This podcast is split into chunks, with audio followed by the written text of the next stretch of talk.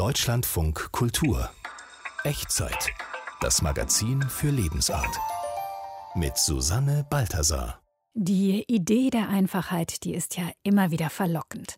Einfach den ganzen Ballast zur Seite räumen und sich auf das Wesentliche konzentrieren, im Handstreich komplexe Probleme aus dem Weg schaffen. Es gibt Menschen, die arbeiten daran, alles ein bisschen leichter zu machen. Und die stellen wir Ihnen in diesem Podcast vor. Eine Nachrichtensprecherin hat sich die Sprache vorgenommen. Ein Moralphilosoph will mit einer simplen Idee die Ungleichheit verringern. Und bei der Wellness-Anwendung Floating schrumpft die sinnliche Welt auf ein Minimum. Es könnte alles so einfach sein. Ein Thema, vier Facetten. Könnte alles so einfach sein. Einfach. Nur einmal gemacht, leicht verständlich, unkompliziert, schlicht, nicht schwierig. Wenn Sie das tollste Bett zu Hause haben, Sie drehen sich in Unterbewusstsein immer wieder. Und das ist beim Floating nicht, weil Sie einfach den Auflagepunkt nicht haben. Bei unserem inklusiven Nachrichtenformat Nachrichten leicht haben wir uns entschlossen, in einfacher Sprache zu schreiben. Mach doch mal einen in der einfachen Variante sieht er so aus, äh, dass ich vorschlage, dass man ab einem bestimmten Betrag für Einkommen und für Vermögen einfach nur 100% Steuer einfriert.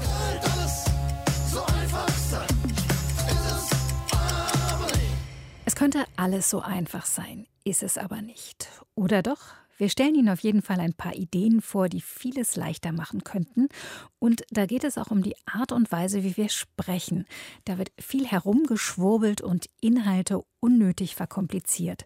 Deshalb gibt es Fachleute, die das alles entheddern und Aussagen in sogenannte einfache Sprache übersetzen.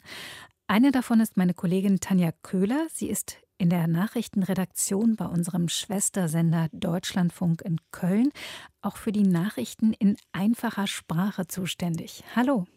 Hallo. Frau Köhler, ab wann ist Sprache denn einfach? Was gut verständlich ist, ist ja von Mensch zu Mensch verschieden. Gibt es da so etwas wie einen kleinsten gemeinsamen Nenner? Also bei unserem inklusiven Nachrichtenformat Nachrichten leicht ähm, haben wir uns ja entschlossen, in einfacher Sprache zu schreiben. Jetzt gibt es allerdings unterschiedliche Konzepte. Es gibt auch die leichte Sprache und zwischen diesen beiden Konzepten gibt es natürlich Unterschiede. Also leichte Sprache kommt ja ursprünglich von Selbsthilfegruppen für Menschen mit Behinderung. Die haben ein Regelwerk erstellt, wie Texte aussehen sollen, damit sie sehr leicht verständlich sind für Menschen mit kognitiven Einschränkungen. Dann ist die einfache Sprache noch ein bisschen schwieriger als die leichte Sprache. Kann man das so zusammenfassen? Weil der Begriff leichte Sprache ist ja vielleicht auch vielen bekannt. Ja, also dieses feste Regelwerk schreibt vor, dass es kurze, einfache Sätze sein sollen. Leicht verständliche, kurze Wörter. Man soll kein Genitiv und keinen Konjunktiv verwenden und auch keine Passivkonstruktion. Also man verzichtet auf Fachbegriffe, Fremdwörter, auch auf Metaphern. Man schreibt Zahlen aus.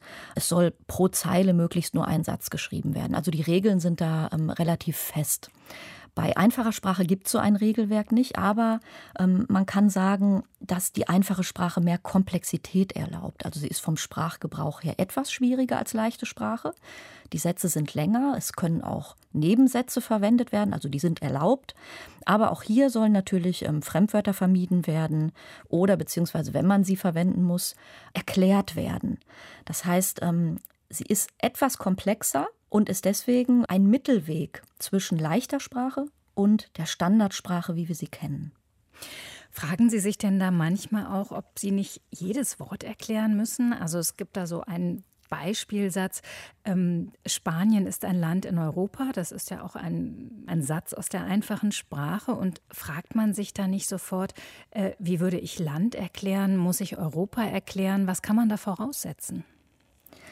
Also was wir ähm, bei unserem Format Nachrichten leicht haben, das ist ja erstmal eine, eine Webseite, damit sind wir gestartet. Und wir haben uns natürlich auch gefragt, wie viel ähm, Erklärung verträgt eine Nachrichtenmeldung. Und wir haben uns dann entschieden, ein Wörterbuch anzulegen.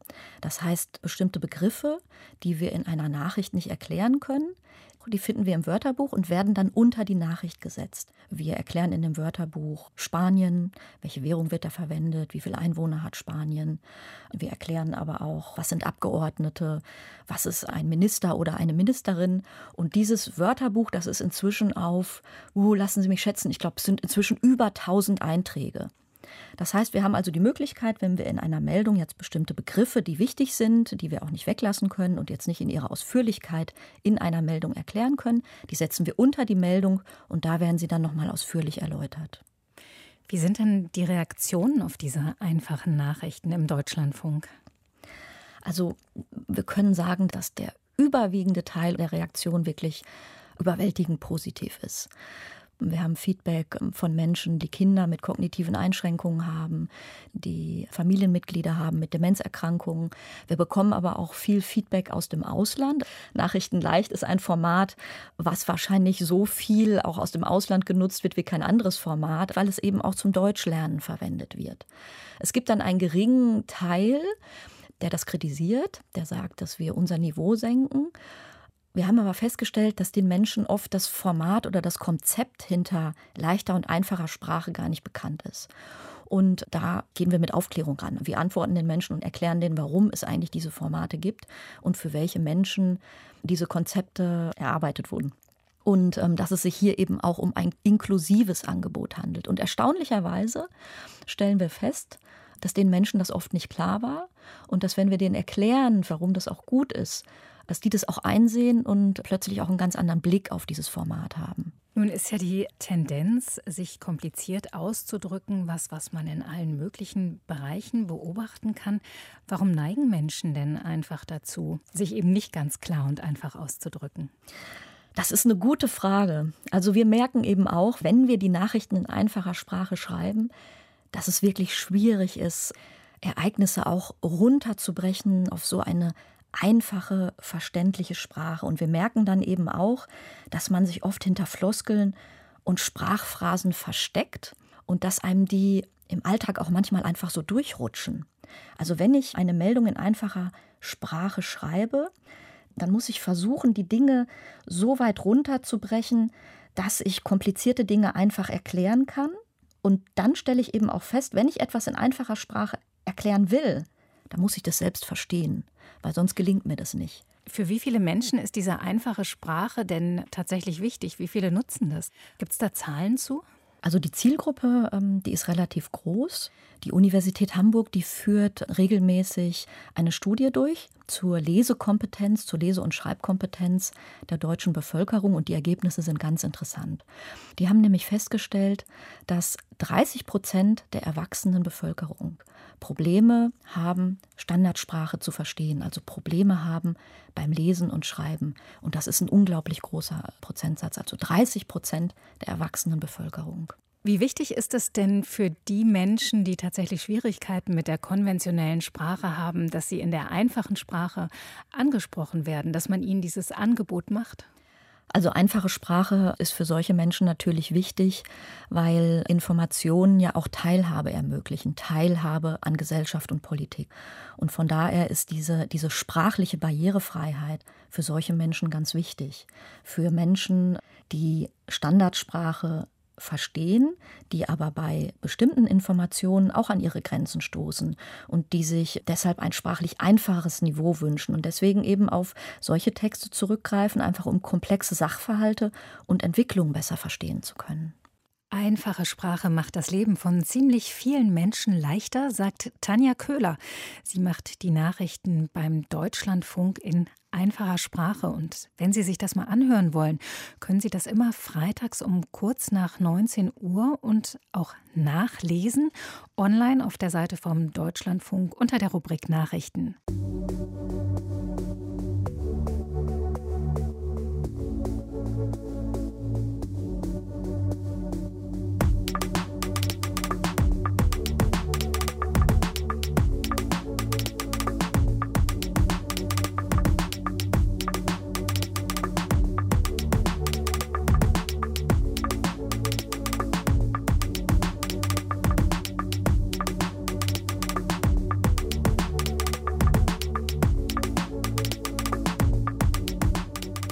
Vereinfachung und Politik.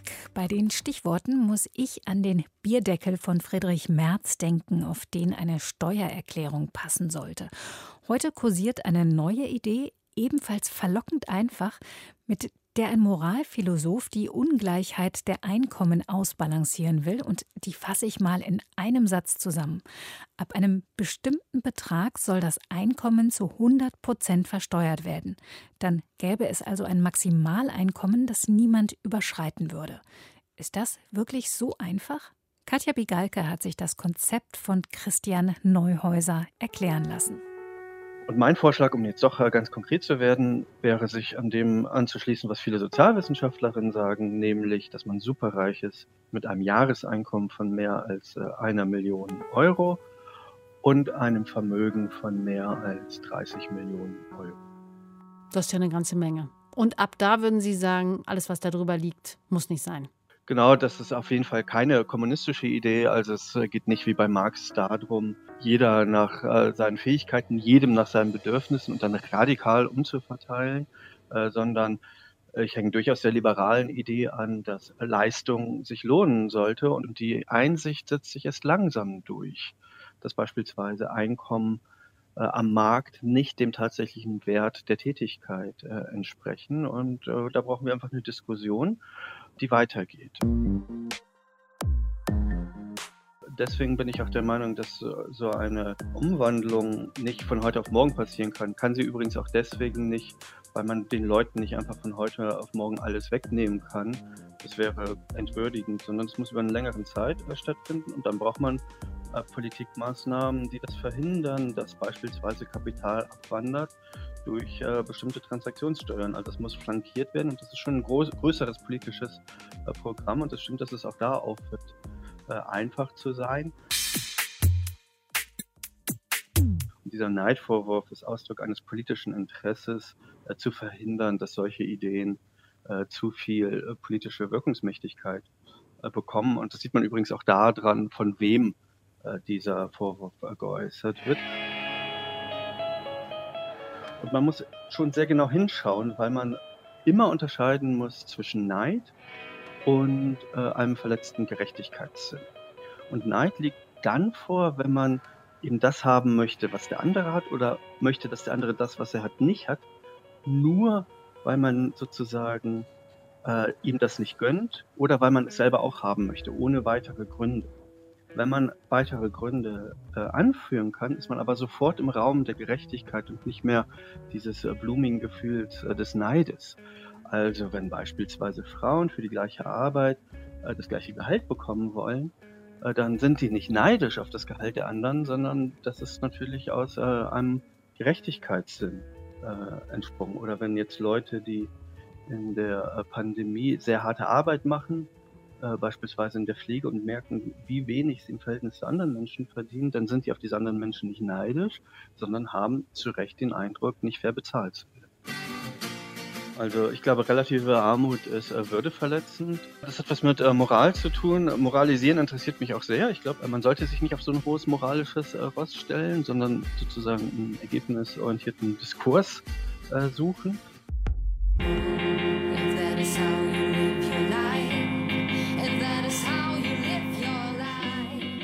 Eine wohlverstandene Moral ist halt nicht in dem Sinne moralistisch, dass sie denkt, wir Menschen sind nur dafür da, um möglichst moralisch zu leben, sondern die Moral ist dafür da, dass wir als Menschen gut zusammenleben können.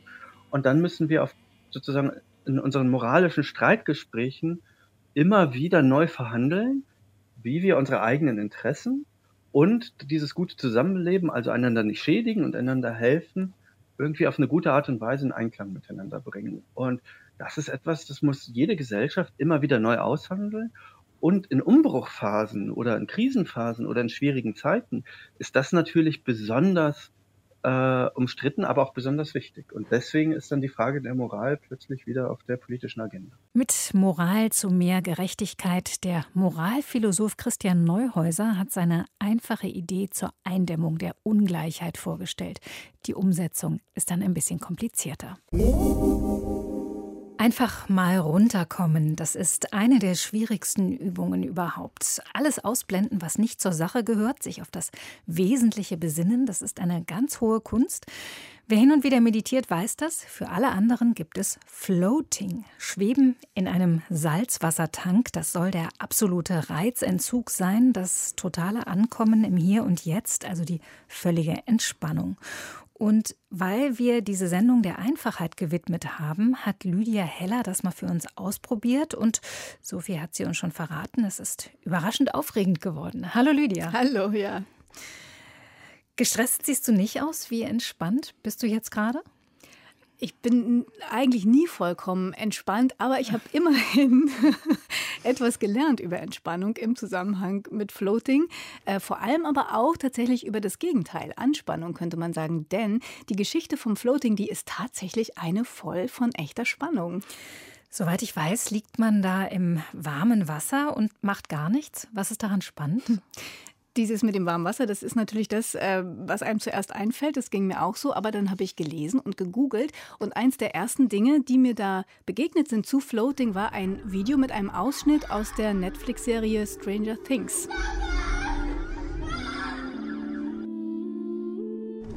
Da ähm, geht es um ein Mädchen mit besonderen mentalen Fähigkeiten, spielt in den USA der 80er Jahre. Und diese besonderen Fähigkeiten der Hauptfigur, die sind nämlich durch geheime Forschungsprojekte der Regierung zustande gekommen. Und zwar unter anderem dadurch, dass sie das Mädchen in einen Wassertank gesperrt haben, damit sie ihre Fähigkeiten noch weiter verbessert. Das ist bestimmt sehr aufregend, ist aber Netflix Mystery. Was hat das denn mit dem Wellness Floating zu tun? Das wollte ich dann natürlich auch wissen. Bin in so ein Floating-Studio gefahren. Die haben natürlich leider im Moment alle geschlossen für den Publikumsverkehr wegen Corona. Aber ich habe Heinz Mielke gefunden. Das ist der Geschäftsführer vom Float Berlin oder Float Berlin. Und der hat sich netterweise bereit erklärt, mir sein Studio trotzdem zu zeigen. Hallo, Hallo Herr Mielke. So, da kommt man da so rein und dann wird man gleich eingehüllt äh, in dezente Musik, weiße Lederwürfel zum Sitzen stehen da, weiße Wände, leicht geschwungen, dunkler Holzfußboden, alles ganz minimalistisch edel, gar kein Schnickschnack. Ja, eher wie so ein, so ein großer Lounge-Bereich. Ja. Wenn Sie jetzt hier reinkommen, dann sitzen Sie hier und denken, Sie sind in einer sehr modernen Zahnarztpraxis, ja. sage ich jetzt einmal, vielleicht, oder in einem Forschungsinstitut, könnte ja. auch sein. Alles so einfach. Zahnarzt oder Klines Forschungsinstitut, das sind aber jetzt nicht einladende Assoziationen und beruhigend kommt mir das auch nicht vor. nee, ne? Aber es ist tatsächlich bis hierher noch wirklich sehr, sehr angenehm und beruhigend. Das habe ich schon so empfunden. Ähm, allerdings, ja, das deutet sich schon an, ne? dass es ähm, beim Floating um Reduktion von Sinnesreizen geht. Also schon im Empfangsbereich gibt es kaum was zu sehen, kaum was zu hören. Man wartet da ganz kurz, dann zieht man sich die Schuhe aus und dann und dann führe ich einen Gast in diesen Floatraum rein. Da können Sie jetzt mal mit reinkommen. Sie gehen einfach mal mit rein. Und dann kommt man da in eine Art so großes Badezimmer, links abgetrennt mit Duschwänden aus Glas, ist dann diese Floating-Wanne, etwa so groß wie ein King-Size-Bett. Wie Sie sehen, es ist alles mit schwarzen Schiefern ausgetäfelt, um einfach diese Dunkelheit mehr zu haben. Licht ist vorhanden, kann man aber ausschalten. Der Großteil der Gäste schalten das Licht aus, um alle Außenreize abzuschließen. Und die sind dann total begeistert. Läuft auch keine Musik und so? Ähm, wir hatten früher Musik, habe ich aber eigentlich jetzt nicht mehr, weil die Gäste einfach nicht so in die Tiefenentspannung kommen. Weil wenn Sie zum Floaten gehen, soll ja, soll ja alle Außenreize abschließen. Sie haben ja immer irgendwas in Ohr, gerade in der Stadt oder am Land oder egal. Und da soll einfach gar nichts sein. Hast du es ausprobiert? Ich hatte ja insgeheim gehofft, dass ich das dürfen würde. Ich hatte sogar heimlich Badesachen eingesteckt, aber wie gesagt, das Studio ist geschlossen wegen Corona. Ich durfte aber zumindest mal reinfassen. Es ist ein wenig cremig, wenn Sie das, merken Sie das? Es ist wie Öl. Das ganz, ganz leicht ein bisschen schleimig, ganz leicht, Öl, ne? Ölig, ja. ja. Und zwar, das ist das Salzgehalt. Ah ja. Wir haben ungefähr 30% Salzgehalt, ungefähr. Und durch den hohen Salzgehalt wird dieses, diese Sohle einfach ein wenig cremig. Das Magnesiumsulfat, das ist sehr angenehm für die Haut. Wir können das die ganze Nacht drinnen liegen. Wir haben Gäste, die äh, schlafen da drin die ganze Nacht. Wirklich? Gibt es auch, ja. Also das Wasser hat etwa Körpertemperatur, da kann man auch nicht ertrinken, weil die Sohle einen auch trägt. Und es passiert fast allen, sagte Heinz Mielke, dass die dann irgendwann einschlafen. Bei Floating ist das einzige, wo man keinen Auflagepunkt auf dieser Erde hat. Und durch das, dass man keinen Auflagepunkt hat, kommt man relativ schnell in diese Tiefschlafphase rein und auch in diese Entspannungsphase. Ein bisschen wie im Mutterleib vielleicht? Ja, ne? Das habe ich mir auch so vorgestellt oder stelle ich mir auch so vor. Und einige Studios werben auch genau damit, mit diesem Effekt. Naja, da du das jetzt nicht ausprobiert hast, müssen wir das so stehen lassen. Aber du hattest ja am Anfang eine spannende Geschichte angekündigt. Wann kommt die? Jetzt. Denn gefloatet wurde lange Zeit eben gar nicht in solchen Wannen wie hier beim Float Berlin, sondern in Tanks. Und diese Tanks, die sind eher nur so groß wie eine Sonnenbank und man schließt sich zum Floaten darin ein, also auch so ähnlich wie bei einer Sonnenbank. Hm, das habe ich in eher unangenehmer Erinnerung. Ja. Das ist ja so diese klassisch klaustrophobische Sargsituation. Genau. Und das gibt es auch noch, das gibt es sogar auch hier in Berlin, aber vor allem verbreitet ist das in den USA. Und da erzählte mir Heinz Mielke, da floaten die Leute auch weniger wegen der Entspannung, sondern deutlich häufiger gehen sie zum Beispiel mit dem Kopfhörer auf dem Kopf in diese Tanks und lernen dann da in dieser Isolation für eine Prüfung oder so. Denn ähm, offenbar passiert tatsächlich was unter Bedingungen von völligem Reizentzug mit unserem Gehirn.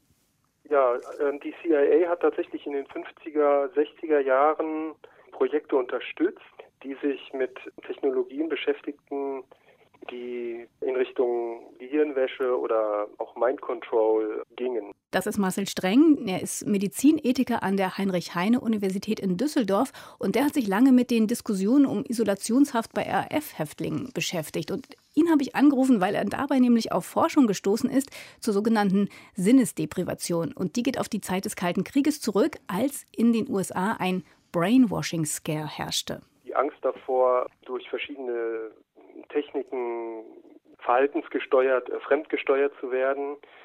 Den Anlass dafür gaben beispielsweise äh, Bilder von gefangenen US-Soldaten im Koreakrieg, die plötzlich von chinesischen Soldaten vorgeführt wurden und sehr puppenhaft wirkten und den Imperialismus verteufelten und so.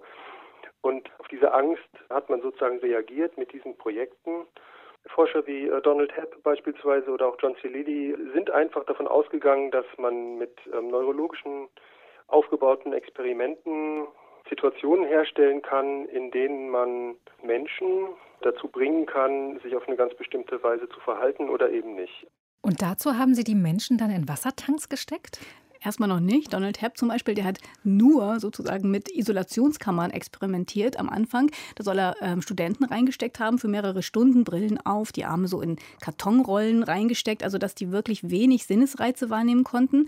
Und dann hat er sie bespielt mit sich wiederholenden Botschaften, unter anderem mit Botschaften, die behauptet haben, dass es Geister gibt. Und hinterher sollen die Studenten tatsächlich in die Bibliothek gegangen sein und sich Bücher ausgeliehen haben über Geister. Und daraus hat er dann geschlossen, dass solche Botschaften, die man empfängt, unter Reizentzugsbedingungen, dass die tatsächlich einen Effekt haben. Das war das, wo John C. Lilly auch angeknüpft hat mit seinen Experimenten äh, zum Tank, der sozusagen noch weiterging, indem er nicht nur sämtliche Riech-, Seh- und Hörreize ausgeschaltet hat, sondern eben auch äh, taktile Reize.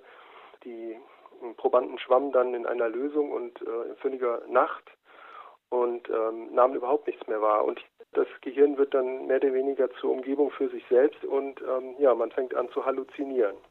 Halluzinieren, das ist jetzt aber kein Zustand, den man in seiner Freizeit unbedingt haben möchte. Wenn das die Anfänge des Floating waren, wie kam das denn, dass das dann offenbar ja auch ganz erfolgreich zu einer Wellness-Anwendung geworden ist? Total interessant, oder? Und das ist nämlich auch der zweite ziemlich schräge Twist dieser Geschichte, wie ich finde.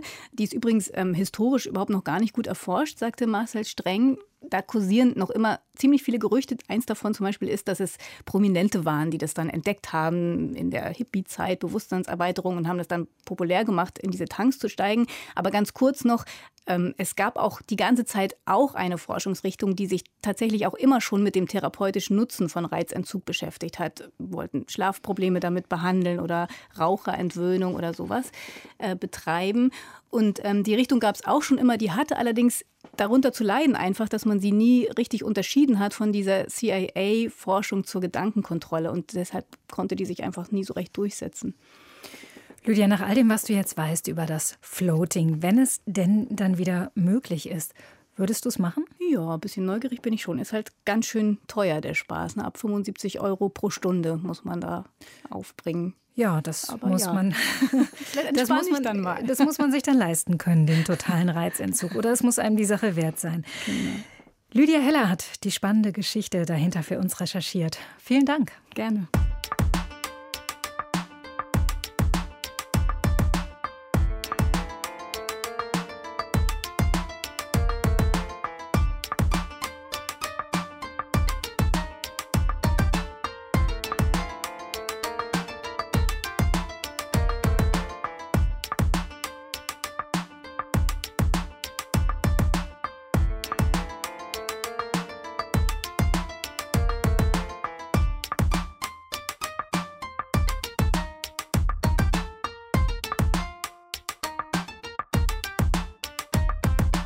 Einfachheit, das ist das Thema dieser Sendung und da sind wir ganz schnell beim Design. Wenn es gut ist, ist es meistens einfach. Und auch deshalb hat eine kleine Klappbox die Wohnungen erobert. Klappboxen gab es ja vorher auch schon, diese hässlichen Plastikwürfel aus dem Baumarkt, die man aber so schön praktisch zusammenfalten kann und die viele Leute im Keller oder im Kofferraum haben für den Fall, dass sie mal was transportieren müssen. Die dänische Designfirma Hey hat die Idee genommen und aus der Box ein hübsches kleines Böckschen für Krimskrams gemacht. Sie sieht aus wie ein perfekter Ordnungshelfer, aber ganz so einfach ist es dann doch nicht, meint Ina Plodroch. Es geht ganz schnell. Ich habe so eine Klappbox vor mir und ich muss einfach nur die vier Wände aufstellen, zusammenklicken und dann ist sie auch schon fertig, die Klappbox. Die Wände, das ist so ein hauchdünnes Plastikgitter, ist ein bisschen wackelig, aber geht schon. Grau-blau ist meine. Es gibt die aber auch in so einem leichten Gelb, es gibt die in so einem unschuldigen Rosa oder in so einem dreckigen Weiß. Und diese pastellfarbenen Klappboxen, eben mit diesem Plastikgitter an der Seite von der dänischen Designmarke Hey, die haben es wirklich in Windeseile von den Instagram-Wohnfluencern zu Chibo und zu Designbilligketten geschafft und damit eben auch in viele Wohnzimmer oder Schlafzimmer, Kinderzimmer, Küche. Irgendwas muss schließlich immer irgendwo sortiert und aufbewahrt werden. Also Boxen und Aufräumen, das gehört einfach zusammen. Das wissen wir alle, seit Marie Kondo uns auf Netflix gezeigt hat, wie das eigentlich richtig funktioniert mit dem Aufräumen. Gunda Borges, die wusste das schon vor Marie Kondo. Seit sechs Jahren räumt sie nämlich professionell bei und mit anderen Leuten auf. Immer dabei hat sie Boxen, Kisten, Kistchen, Kästchen. Aber diese pastellfarbenen Klappboxen, mit denen hat sie es nicht so. Das hat sie mir schon per Mail geschrieben. Das stimmt. Also diese Boxen mag ich nicht. Ich sage es Ihnen einfach ganz ehrlich und ich versuche Ihnen zu erklären, warum ich sie nicht mag. Es folgt eine lange Liste. Nicht stabil genug. Weil sie Klappboxen sind. Dieses Gitter am Rand, das fühlt sich tatsächlich ziemlich dünn und fast so ein bisschen labbrig an, was ja für Plastik schon eine Leistung ist. Dann schützen diese Boxen weder vor Staub noch vor Feuchtigkeit. Dann haben diese Boxen keinen Deckel. Ist also fast unmöglich, diese Boxen sauber zu halten. Ich habe schon Kunden gehabt, die an diesem Gitter verzweifelt sind, es nicht wirklich sauber gekriegt haben, wenn mal ein Öl ausgelaufen war und so weiter. Und last but not least. Sie sind aus Kunststoff das ist schon mal ein problematisches Material. Wenn man sich sozusagen unsere Umwelt und unsere äh, Klimasituation anschaut, würde ich sagen, lassen Sie uns auf Kunststoff verzichten. Und das ist tatsächlich das Eigenartige am Erfolg dieser Clubboxen, dass in dieser ganzen Boxisierung unseres Lebens durch Aufräumexpertinnen wie Marie Kondo nun ausgerechnet eine Kiste aus Polypropylen, also aus Plastik, das neue Must-Have ist, wo doch eigentlich gerade alle bewusst lebenden GroßstädterInnen jede Plastikbox vor lauter Begeisterung über Zero Waste und Nachhaltigkeit gegen Edelstahl und Glasdosen ausgetauscht haben. Ja, das glaube ich, das ist allgemein bei diesen Boxen immer dieses Hybride, ich will beides. Das sagt Katharina Zindel. Ich bin tätig als wissenschaftliche Mitarbeiterin in der Designtheorie der Kunsthochschule Kassel. Und beides haben zu wollen, macht aus den Boxen die Konsumantwort auf das Aufräumen und den Minimalismus. Wir haben alle viel zu viel Zeug. Und weil das so gar nicht minimalistisch aussieht, können die Boxen ein wenig helfen, den eigenen Konsum zu verstecken. Und die heimliche, ehrliche Antwort ist wohl auch, wer keinen Bock hat aufzuräumen, der kauft sich mit den Boxen die halbe Aufräumarbeit ein. Alles muss in eine schöne Box passen, damit ich schön Marie Kondo-mäßig aufräumen kann kann, aber bitte mit einem hübschen Muster. Also es ist dann alles hübsch geordnet, für das Instagram-Selfie überspitzt gesagt, hübsch gemacht im Hintergrund. Und dieser Hintergrund besteht schon seit Ewigkeiten nicht mehr aus der Eiche rustikal Schrankwand, sagt Zindel, mit verschiedenen großen Schranktüren. Im Wohnzimmer, Küche, Schlafzimmer lagern Bücher und der eigene Hausstand in offenen Regalsystemen. Und wenn ich da alles rein, reinpfeffer, dann sieht es natürlich äh, schlimm aus. Also kaufe ich mir dazu noch ganz viele hübsche Boxen. Die nicht nur hübsch sind, meint sie, sondern auch Kreativität vermitteln sollen, weil die Plastikbox als Einrichtungsgegenstand erst inszeniert werden musste. Formal ästhetisch kommen die aus der Industrie. Ja. Also die gibt es im Gemüsegroßhandel oder beim Bäcker eben. Und die Klappfunktion ist wichtig, meint Zindel. Theoretisch zumindest.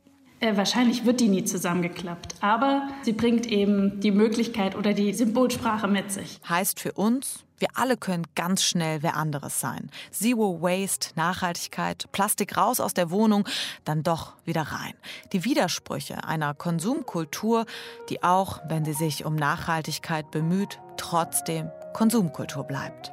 Alle Widersprüche in einer simplen Box. Schade, es hätte so einfach sein können. Wir haben es versucht in diesem Podcast und ganz zum Schluss möchte ich Ihnen noch unseren Serienpodcast empfehlen.